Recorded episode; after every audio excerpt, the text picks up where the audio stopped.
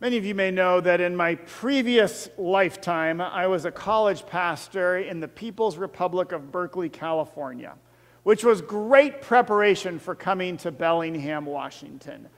In my experience there, we used to hold different lectures. We would bring professors from nearby universities to come and speak. And it was always a great thrill to bring great professors and have them talk about different elements of faith. And one year, we invited the head of the philosophy department from the University of Southern California. His name was Dallas Willard, one of my heroes, and we brought him in to talk about the possibility of moral truth. And as I sat there in early 2001, sitting in a Berkeley um, lecture hall amongst hundreds and hundreds of students, listening to the possibility, the possibility of there actually being moral truth and I began to have an imaginary conversation with my grandparents, who at that point were deceased. Do, do any of you do that? Do you have imaginary conversations with your grandparents? Um, I, I, knew that they were imaginary the whole time before we get concerned and you want me to go talk to Jeff. Um, so I knew that they were imaginary, but we had this wonderful conversation, and in it, my grandparents, I just thought, what would they think to sit in a lecture hall amongst hundreds of students and hear a lecture on the possibility of moral truth. I think my grandparents would have looked at me and said, Why do you need to do that?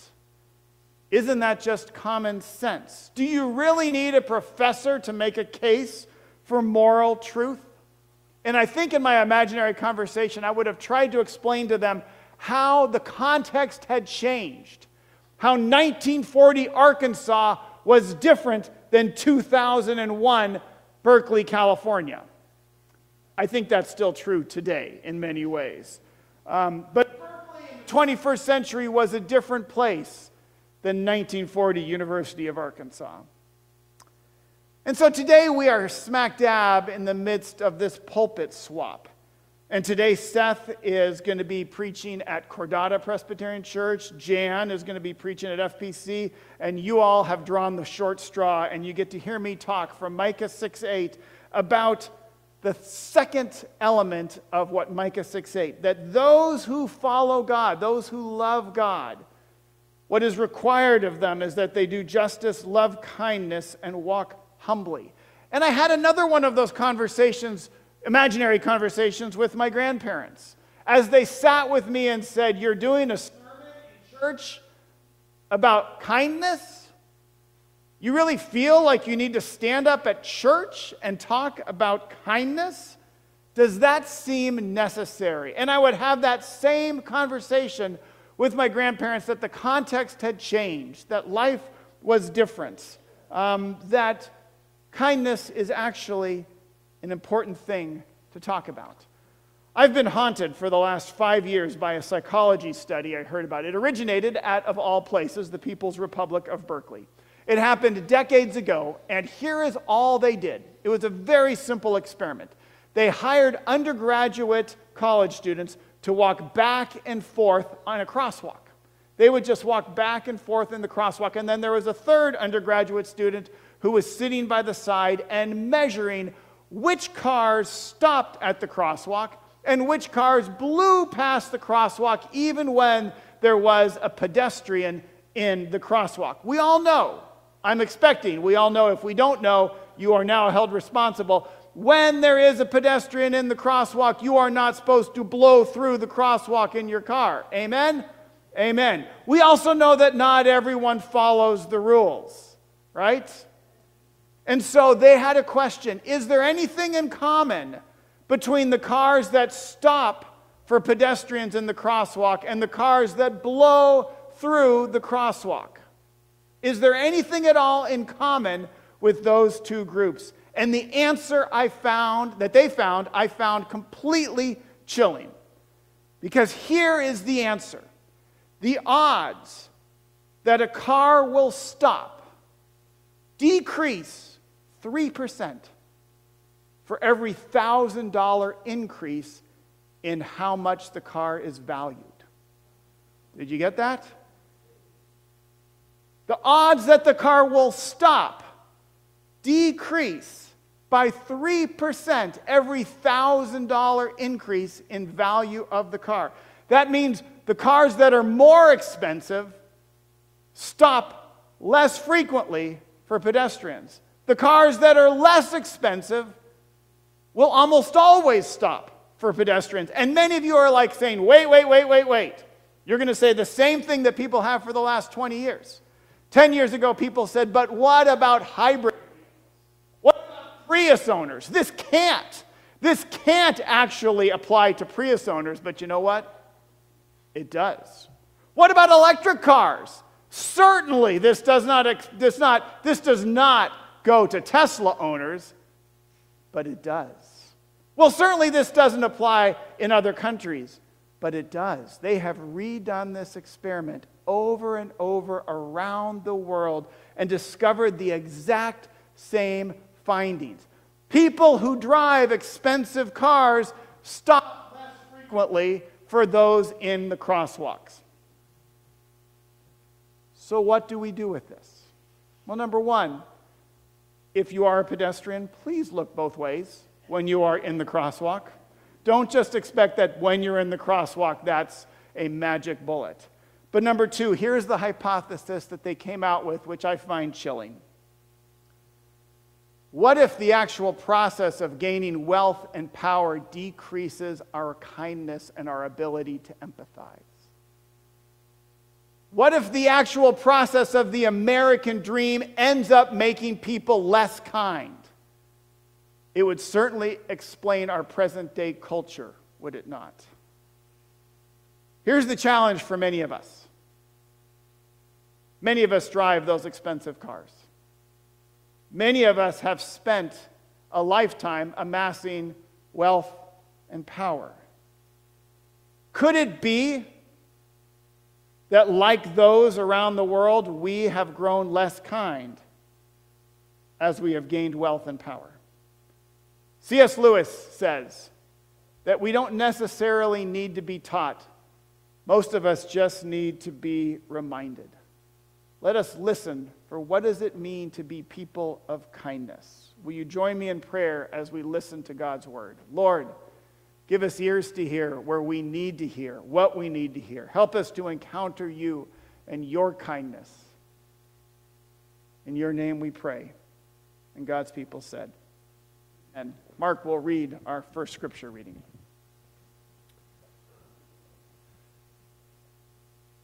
Gracious God, Give us humble, teachable, and obedient hearts that we may receive what you have revealed and do what you have commanded. Amen.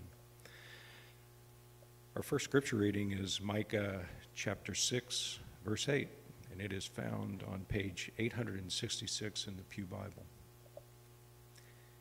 He has told you, O mortal, what is good? And what does the Lord require of you but to do justice and to look and to love kindness, and to walk humbly with your God. The word of the Lord. Thanks be to God. So our text comes from Micah. Micah was a, is considered a minor prophet. That is just shorter, shorter books. They wrote shorter books. That's what makes them minor. And it is a pretty typical book. It's a book, it's a prophet that takes place before the exile and it features pretty typical stuff for the pre exile prophets. It features scathing judgment on the people of Israel, as well as hope and grace all at the same time. Basically, Micah is saying, Israel, you're blowing it, and it's basically a case of greedy and unscrupulous leaders that have led you in the wrong direction. But there will soon, there will come an exile, but there will be a new Jerusalem. And then we get to chapter 6. It is the beginning, it's a summary of all that God has done. Just this incredible litany of all the things that God has done for Israel. I brought you out of Israel, I, redeemed, I brought you out of Egypt, I redeemed you from the house of slavery. I've been saving you year after year after year. And then the prophet responds with a powerful question With what shall I come before the Lord? Really, just asking, if I really love God, what do I do? How do I live as someone who truly loves God? And the prophet asks, Shall I burn, shall I bring burnt offerings? Should I bring calves? A year old? Should I bring thousands and thousands of rams? Should I bring rivers of oil? Shall I even come with my firstborn child? And the implicit answer to all these is no. And then Micah has this amazing verse. It's simple. We know it. We all know it. He's told us don't make it too complicated. The response that God requires for those who love God is to do justice, to love kindness, and to walk humbly. Today is a deep dive on the second one to love kindness. The word for kindness here is this Hebrew word hesed. It's a great word. Word that the King James Bible used to translate loving kindness. I love that Compassion Camp has so much about loving kindness. That's just an interpretation, a translation of the word hesed. It's my favorite description of God. If anyone, want, if anyone asks me, who, who do I think God is? I think God is Hesed, loving kindness. Those who love God are called to live in Hesed, in kindness, to love kindness. Now, the other two have much more action to do justice, to walk humbly. But the second one says to love kindness. Now, obviously, many of us know that love is not just, we're not just supposed to feel warm fuzzies whenever we think of kindness. It's not about unicorns and rainbows. Love is this unrelenting faithfulness and loyalty, having a deep faithfulness and loyalty toward kindness, to lift up kindness, to notice kindness, to encourage kindness, to applaud kindness, to celebrate kindness, to spread kindness, to live kindness. Now, obviously, there are some intersections. Doing justice, loving kindness, walking humbly, there's a connection in all three. It's very difficult to do any one of those without doing the other two. It's hard to imagine justice without kindness. In fact, doing justice is an act of kindness, and all justice should be done with kindness. Amen? When justice is done without kindness, it doesn't often feel very much like justice. And walking humbly involves walking in kindness. If we're walking humbly, we're not thinking about ourselves. If we're not thinking about ourselves, we're thinking about others. So, walking humbly, doing justice are all connected to kindness. This passage, in many ways, feels like the response Jesus gives when he's asked what the most important commandment is. His response is that we should love God and love our neighbor. In many ways, loving God and loving our neighbor looks like doing justice, loving kindness, and walking humbly. Here's the challenge, though. Even though we know how important kindness is, even though we know how critical it is to be people of kindness, it is easy to forget. We have learned of kindness since we were in kindergarten. It's part of the preschool curriculum, being kind. But that's the idea of the crosswalk study. It's easy to forget. Will you join me as we hear our second passage? This comes from Luke chapter 11, verses 37 through 42. Jesus is speaking with strong words toward the Pharisees. While he was speaking, a Pharisee invited Jesus to dine with him. So Jesus went in and he took his place at the table. And the Pharisee was amazed to see that Jesus did not first wash before dinner. And then the Lord said to him, Now, you Pharisees clean the outside of the cup and of the dish, but inside you are full of greed and wickedness. You fools! Did not the one who made the outside make the inside also? So give alms for those things that are within, and see, everything will be clean for you. Now, this is the text I want us to pay a special attention to. Woe to you, Pharisees, for you tithe mint and rue and herbs of all kind, and neglect justice and the love of God. It is these you ought to have practiced without neglecting the others. Let's listen to that again. Woe to you, Pharisees, for you tithe mint and rue and herbs of all kinds but neglect justice and the love of God. It is these you ought to have practiced without neglecting the others. This is the word of the Lord. Thanks be to God. The Pharisees had gained wealth and power, and they had gotten really good at the observance of small things. They were making sure that 10% of their mint was given to the temple, 10% of their herbs. They were making sure that all the small details of their lives were lived up in some righteous observance to ways they were supposed to live. But Jesus said they had neglected the big things. They had gotten so caught up in the little things, they had neglected what are the big things, which he said were to do justice and to and the love of God, which as we think of the love of God, we're thinking of that Hebrew word hesed, the loving kindness of God. What they had ended up forgetting was justice and the hesed of God. Basically, the Pharisees had started to do all the religious observances, but they had forgotten Micah 6 8. They had forgotten what it meant to do justice and what it meant to love kindness. They had gotten caught up in the trees and missed the whole forest. It feels to me like they were asked to bring spaghetti and meatballs, and they brought spaghetti and meatballs. The only thing they forgot was the spaghetti and the meatballs. That they had brought everything except for the two most important ingredients in spaghetti and meatballs. So, the take home here what happened to the Pharisees happens to us all the time.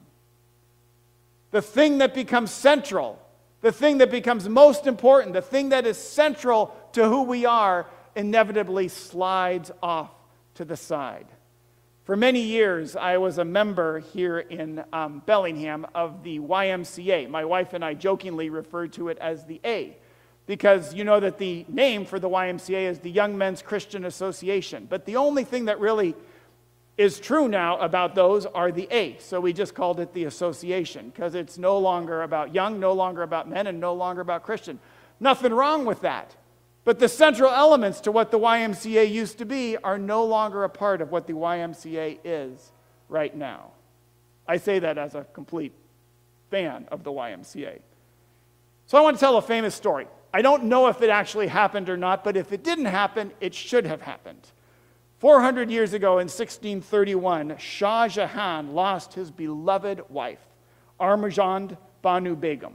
And the Shah was so distraught that he decided that he would honor his wife by building the greatest mausoleum, the greatest structure, the greatest honoring to his wife that anyone in the world had ever seen. Her final resting place was going to be one of the most stunning buildings of all time. We now call it the Taj Mahal. So here's the story that might not, that part's all true. Here's the story that just might not be true, but I've always heard it.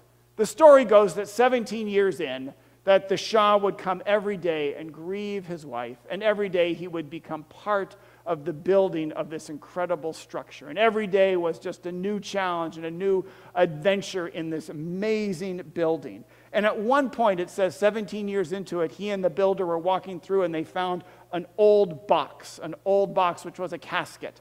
And the Shah says, Who left this old box in my big, beautiful, grand palace? that needs to be thrown out. As to whereupon someone said, That would be the casket of your wife. And he was like, Oh, yeah, let's leave that in. Um, the central idea of all that was being created got forgotten in how difficult and challenging it was to build the Taj Mahal. So, when it comes to following Jesus, I think many of us, we are Pharisees. We get caught up in the little things. We get caught up in the issue of the day. We get caught up in what's going on. And it's easy for us to forget the big stuff, to forget justice, to forget kindness, to forget walking humbly. We get jazzed up about the issues of the day because they feel important, and they are important. They are critically important. Jesus doesn't say you should not have been tithing your herbs. He said you should keep tithing your herbs, but you should tithe your herbs as well as do justice and love kindness. The issues of the day are important. The things that we are about are important. They're just not as important as doing justice, loving kindness, and walking humbly. we cannot forget kindness. So, what does it mean to love kindness? I think it could probably look a million different ways. Kindness, we can't define kindness per se. We are going to live out and practice kindness in many different ways. But what would it look like to love kindness, to have an unrelenting loyalty, faithfulness to kindness, to celebrate kindness? What would it look like to be truly, utterly kind? Well, certainly the answer to this is our Sunday school answer. I, have always appreciated the joke about the Sunday school teacher that said, What has four paws and a big long tail and gathers nuts for winter? And the kids all just looked up. And one brave kid put their hand up and said, uh, Jesus? But it really sounds like a squirrel. Um, Sunday school answer What does it look like? What does kindness look like? It looks like Jesus. I truly believe that everything Jesus did was suffused with kindness, that every word, that every action, that everything that Jesus was a part of was kind, even when he was doing justice, even when he spoke hard words, even when he upended the tables. I believe it was done with kindness. I can't imagine it done with the tone of meanness and vitriol. But we only have the words. We don't have the tone. We don't even get emojis in Jesus' words. We just get the words. And incidentally, I would just add that is why hard conversation should always take place face to face. I don't believe texting or email is a good way to do a hard conversation because we cannot hear the tone that was in there. Kindness matters, and we are called to live with kindness. I believe we can say hard words with kindness. I believe we can speak difficult truth with kindness. I believe that we can establish healthy boundaries with kindness. In fact, I have found that when hard words are spoken to me with kindness, I receive them better than when hard words are spoken without kindness. But so here is our challenge. We live right now, people of 2021, we live right now in a time that feels very unkind. We live in a time in our history that feels distinctly unkind. I actually expect that the Civil War was a time of greater unkindness in our country. But in my own lifetime, it feels like we are in a season that feels less kind than any season I have lived in up till now. But here is the reality we are not told to be kind to those who are kind to us. We are told to be kind, to love kindness. And that means being kind to those who are not kind to us. So here's my question. This is one of the main things we, as followers of Jesus Christ, are to be about. And so, if the church of Jesus Christ were about doing justice and loving kindness in a season of American history that was distinctly unkind, then it would appear to me that the reputation of the Church of Jesus Christ would be a reputation of kindness. If we were about kindness in a season of unkindness, people would know the church for its kindness. And when you ask people outside of the church, what do you think of when you think of the church? And they would say, justice and kindness. But I need to tell you, I have been asking around, and that is not the reputation we have. The people outside of the church do not think of the church of Jesus Christ and think of justice and kindness. In fact, many of them think the exact opposite. Our re- reputation is not a reputation of justice and kindness. And here is my own personal confession. When I think back every day on the places in my life where I didn't that day live up to the life of grace and love that I feel called to live. It is almost always a host of unkind words that I am asking forgiveness for. It is almost always just little snarky comments that I love to make. It is a snappy reply. It is a harsh retort where it did not need to be there. Every day I wake up and I know that there are numerous moments and opportunities for me to be kind. And every night I go to bed, realizing that I did not meet all of those opportunities for kindness. In fact, some days I fall incredibly short. So that's what I got. The Bible calls us to love kindness. I wish that I could give you a five step plan to a kinder life, but I don't have one because I don't think those five step plans actually work. I wish I could give you a 30 days, 30 days to a kinder lifestyle. But I don't think there's an easy path to kindness. In fact, I have found that when it comes to following Jesus, rarely is the easy path the one we are supposed to take. All I know is this that those who have experienced the grace and love of God and those who love God are called to do justice, are called to walk humbly, and are called to love kindness. So, the question that I hope gets inside all of our brains for the rest of this week do you love kindness? Do you love kindness? Do you notice it? Do you celebrate it? Do you practice it? Do you spread it? Do you welcome it? Do you love kindness? And do you love kindness to the extent that the people around you know that you love it?